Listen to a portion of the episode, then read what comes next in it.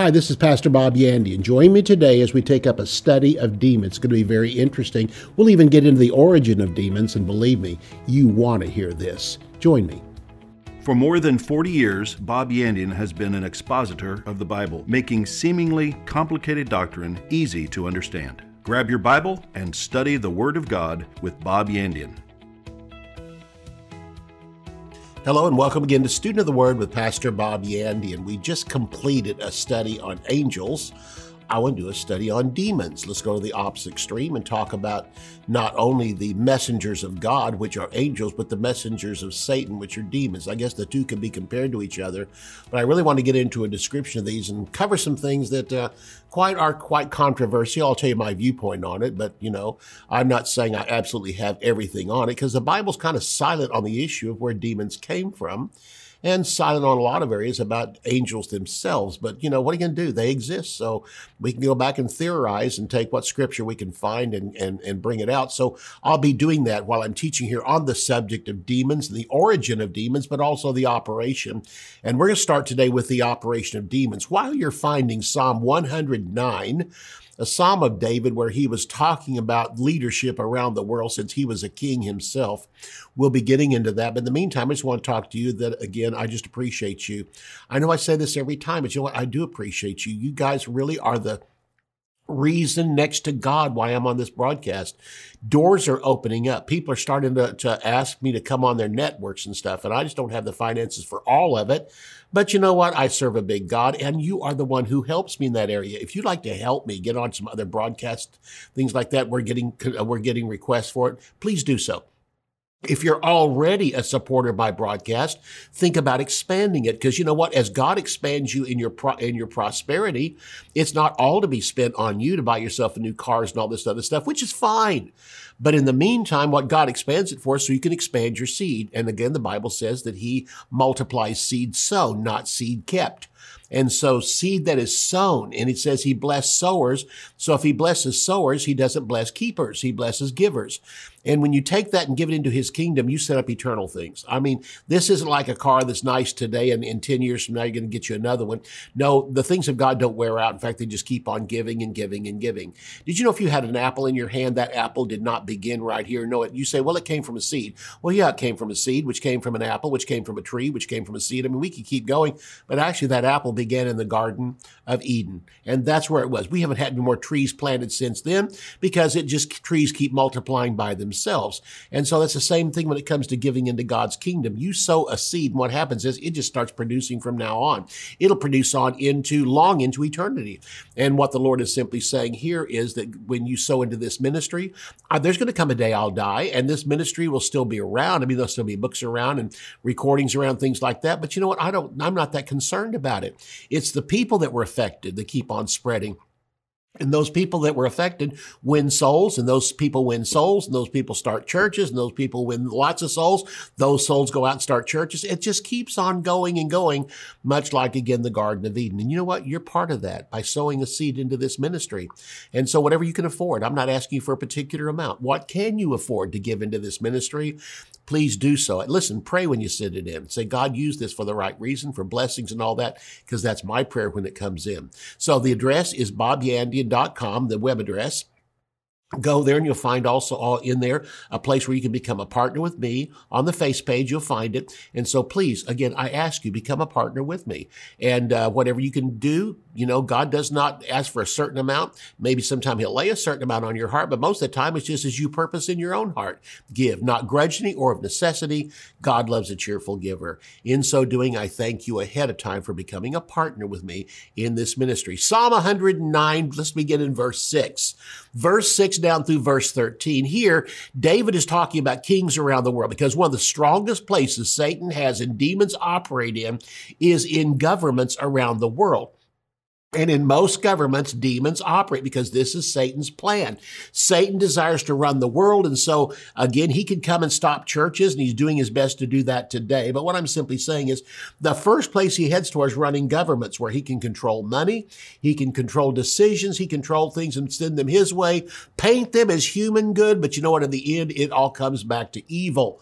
And so in this one, he's talking about those around the world. And we thank God for good presidents that come into our country, good presidents that have run for uh, government here, but most of them through the years have been leaning toward the liberal side.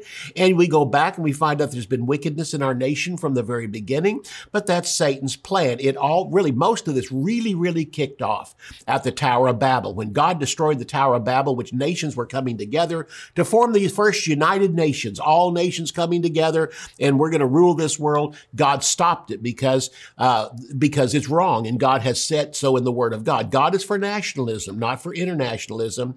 And when people come together, the nature of the flesh takes over and the wickedness begins to come. And so really what David is pointing out is those who follow God are rare around the world. And, and they may be following some good principles and maybe some governments a little better than others, but overall, the deep seated things in governments come from wicked uh, men and those who are uh, seeking to rule the nation. And after a while, we see it progressively getting worse and worse and worse. Here he says in verse six, set a, a wicked man over him and let an accuser stand at his right side. Here's the problem. The wicked man sits on the throne, but there's an accuser standing beside him. The accuser is a demon, and he brings out that demons operate among government and especially over government leaders. It goes on to say, when he is judged, let him be found guilty. There's going to come a day he will stand before God at the great white throne judgment, and he will be found guilty because it's not just him that's affected, it's the nation that's affected. It's the people that are affected. It goes on to say, let his prayer become sin let his days be few. Here's the point of it too. When a person gives their life over to the devil, their life is usually cut off. Not too many live a long time. How many, how many rock and roll singers you ever heard that went and sold their soul to the devil? All right. And because of that, Satan gave them some kind of great talent to play the guitar or whatever it was. But there comes a time they die. In fact, there's a club of them that died at a young age. It simply says, let his days be few and then let another take his office. What we see is there's always transition in this earth and somebody's always setting themselves up to get as much money as possible into their own pocket, but they don't realize something. You don't live very long on this earth. You might as well understand something. You didn't bring that money into this earth. You don't take the money out of this earth. Let his children be fatherless. He's going to die before his children do. And before his wife does, it says his wife become a widow. Let his children continually be vagabonds and beg. Whatever starts in one generation multiplies in the next generation. When one turns from God, the children are affected even more. Let them seek their bread also from their desolate places. Let the creditor seize all that he has and let strangers plunder his labor. Let there be none to extend mercy to him, nor let there be any to favor his fatherless children. Let his posterity be cut off, and in the generations to follow, let their name be blotted out. Their name will not even appear in the Lamb's book of life. After following Satan so long, you know, they never came to a point to receive Jesus. The further they follow Satan, the more they do not want to follow Jesus, do not want to follow after righteousness. And it simply says, when they stand before God, their name was never found in the Lamb's book of life. And so let's go back and, and look at this a little closer. Verse 6 says, To appoint a wicked man over him, let the accuser, that's Satan and demons, stand at his right hand. Satan always works through people. He can't do things just on his own. He has to work through people. This is what demons are.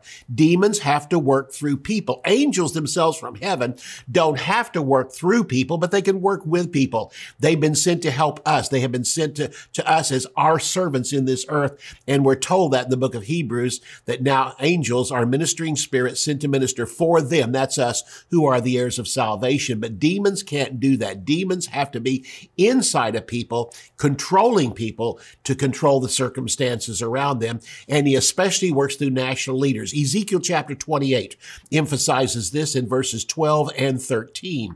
Ephesians chapter 6 emphasizes this in verse 12 that we are to pray for leaders.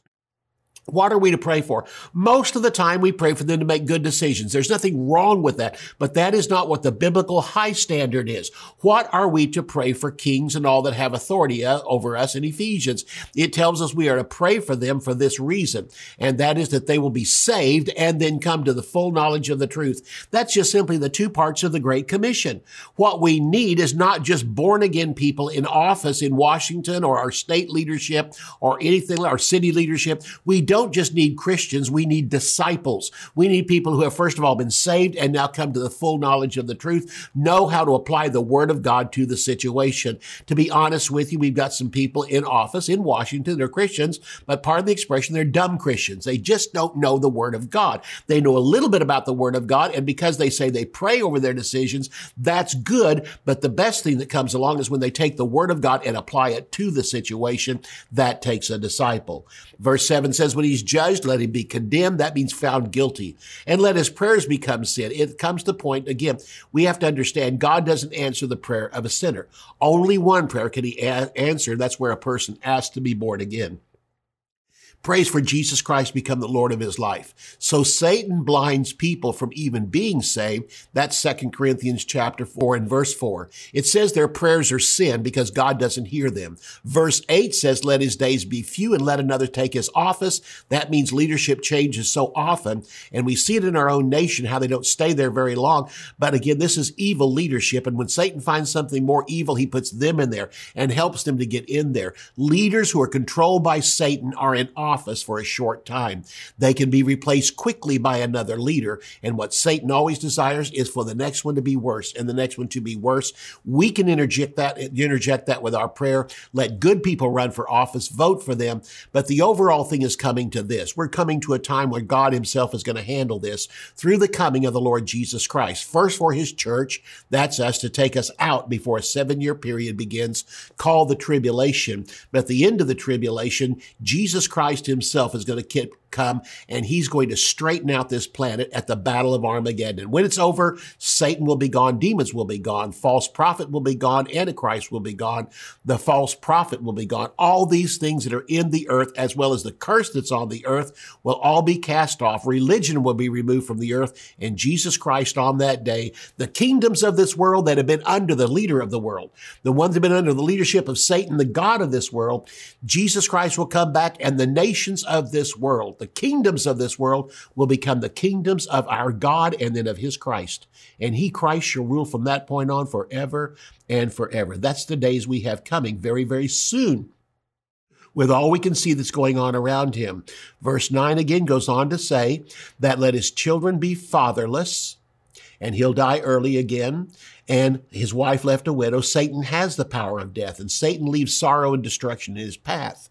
Let his children be continually vagabonds, that's wanderers, and let them beg. Let them seek their bread also out or driven out of their desolate places. And this simply means their homes will be ruined. This isn't just the, the house, the family itself will be ru- ruined. Satan has no sympathy for children. Satan wants to rob us all of a good future. So then again, verse 11 says, let the extortioner or the creditor catch or seize all that he has and let strangers spoil or plunder the fruits of his labor. Satan not only provides wealth for a while, but then steals it. He likes to keep the world's wealth in the hands of the wicked. And then verse 12 says, Let there be no one to extend mercy or kindness to him, neither let anyone show favor or pity to his fatherless children. Satan then turns people against people. Satan does this from one generation to the other, and it goes on to say, Let his posterity be cut off. In the following generation, let their name be blotted out. I'll see you right after the break. Do angels really exist today? What is their purpose? How do they appear in the earth? What about demons? Where did they come from? Are they fallen angels? And can they actually possess a person? In 15 audio lessons on Angels and Demons flash drive, Bob Yandian teaches what the Bible has to say in a comprehensive topical study of angels and demons. Lesson series include Angels, God's Messengers, a study of angels, the Christian and demons, and a study of demons.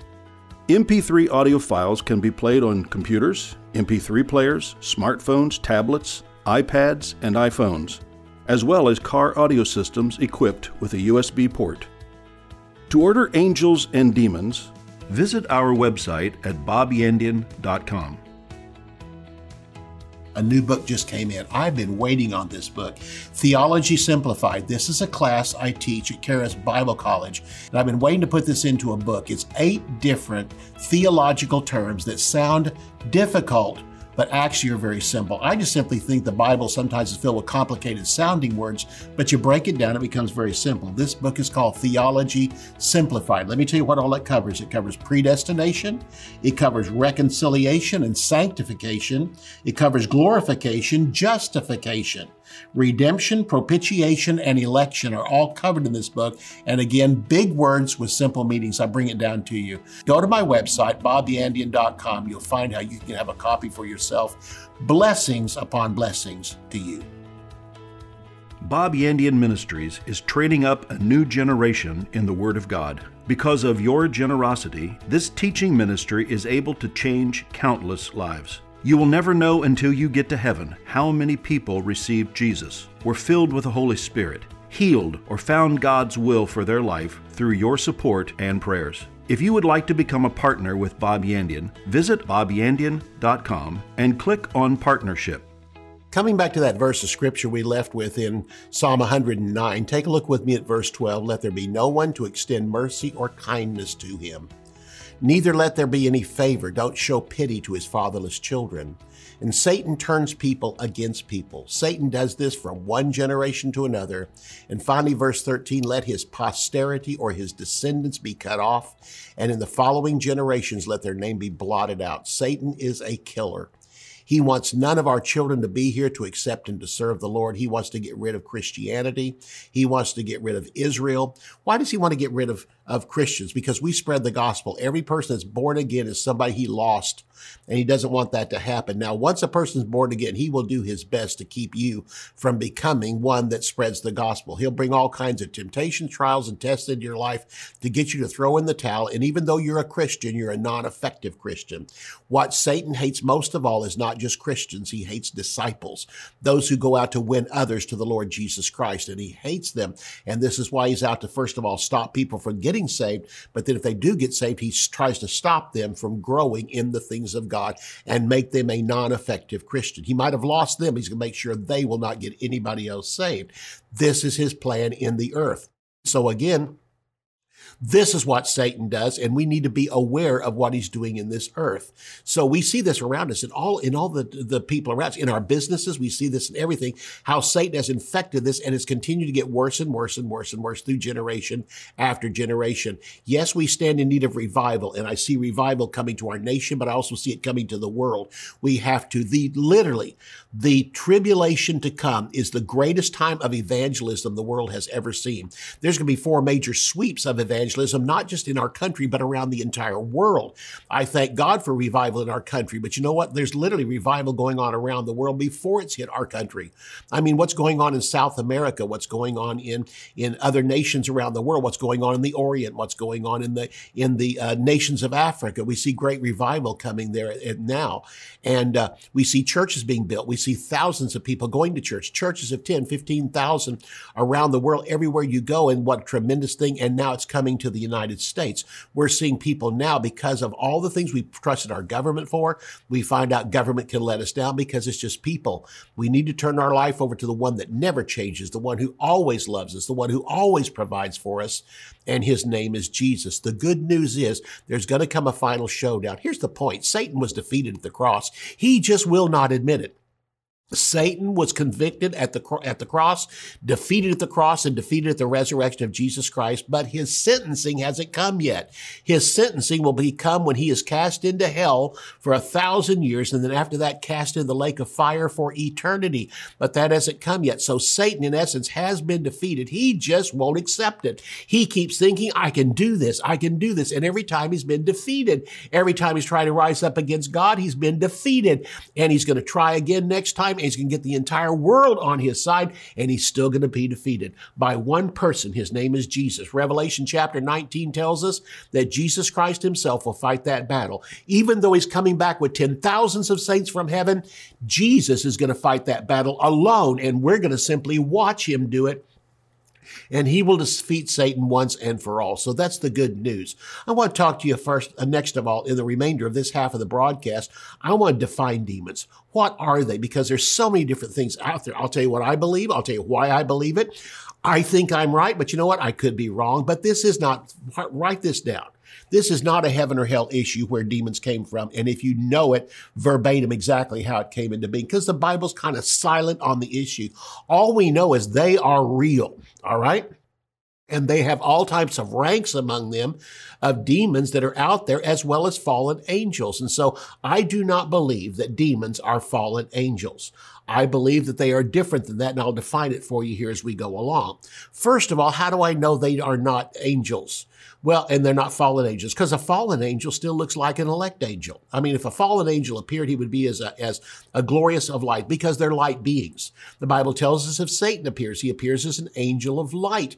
In other words, he appears as something like God and he simply again comes and tries to portray himself as God and tries to portray himself as one who is a follower of God and one that's elected by God, which he used to be. But he still tries to portray that today. And so he comes along as God. Uh, his name is Lucifer, which meant the light bearer. And so he's not the light, but he was the bearer or the one who evangelized or, or was out there representing the light. His, and again, the light is Jesus Christ. But fallen angels still look like angels.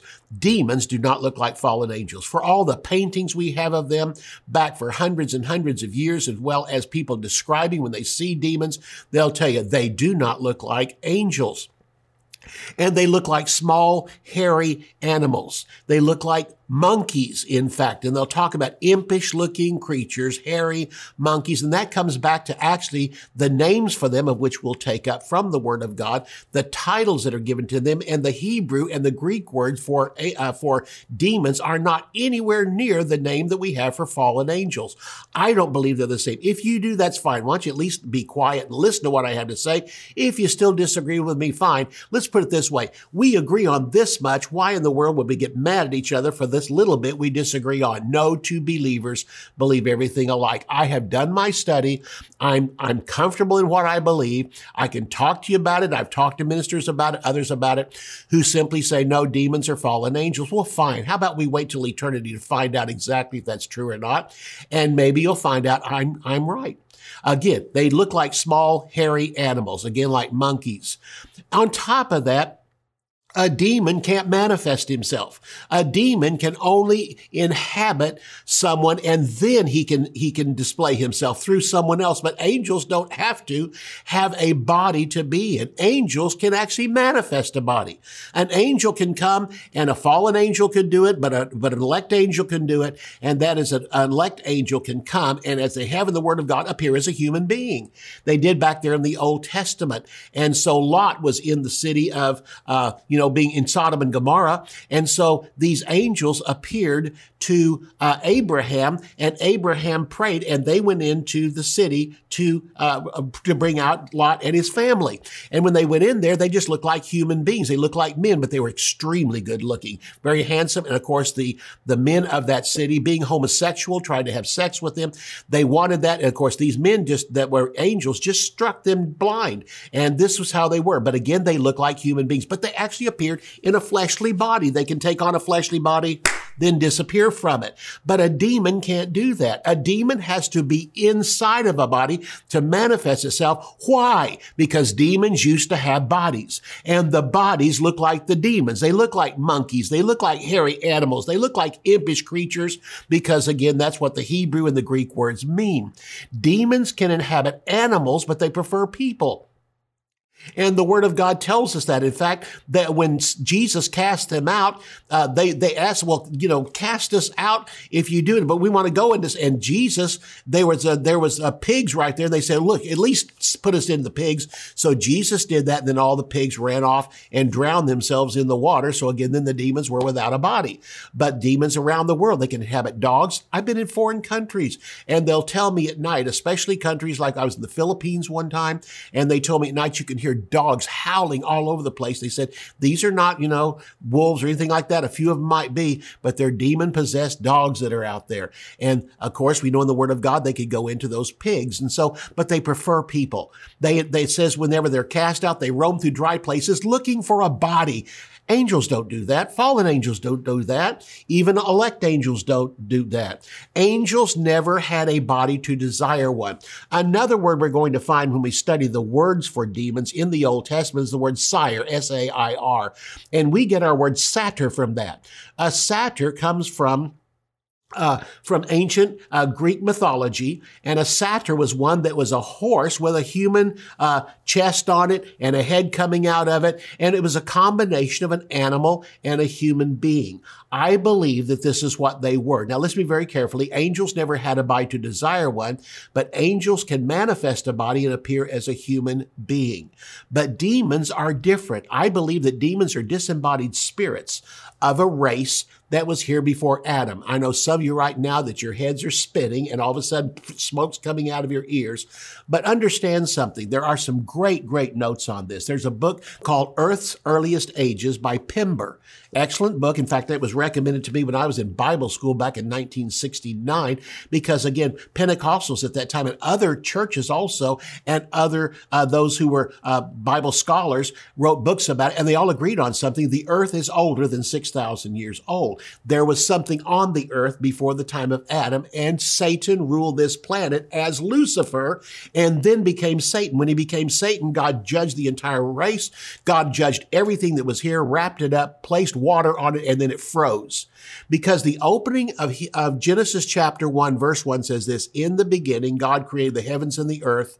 And then he goes on to say, and the earth was without form and void. No, the Hebrew word says this the earth became without form and void. But Isaiah tells us in his book that God did not create the earth without form and void. When he originally created the earth, perhaps billions or millions of years ago, it was beautiful and the earth was beautiful. There was some kind of race here on this earth and it's described in Ezekiel, it's described in Isaiah that when Satan was cast out of heaven, he caused distress among nations. He fell here and there was nations here already, but God wrapped up the whole thing in judgment. These races are literally demons are disembodied spirits of a race that was here before Adam.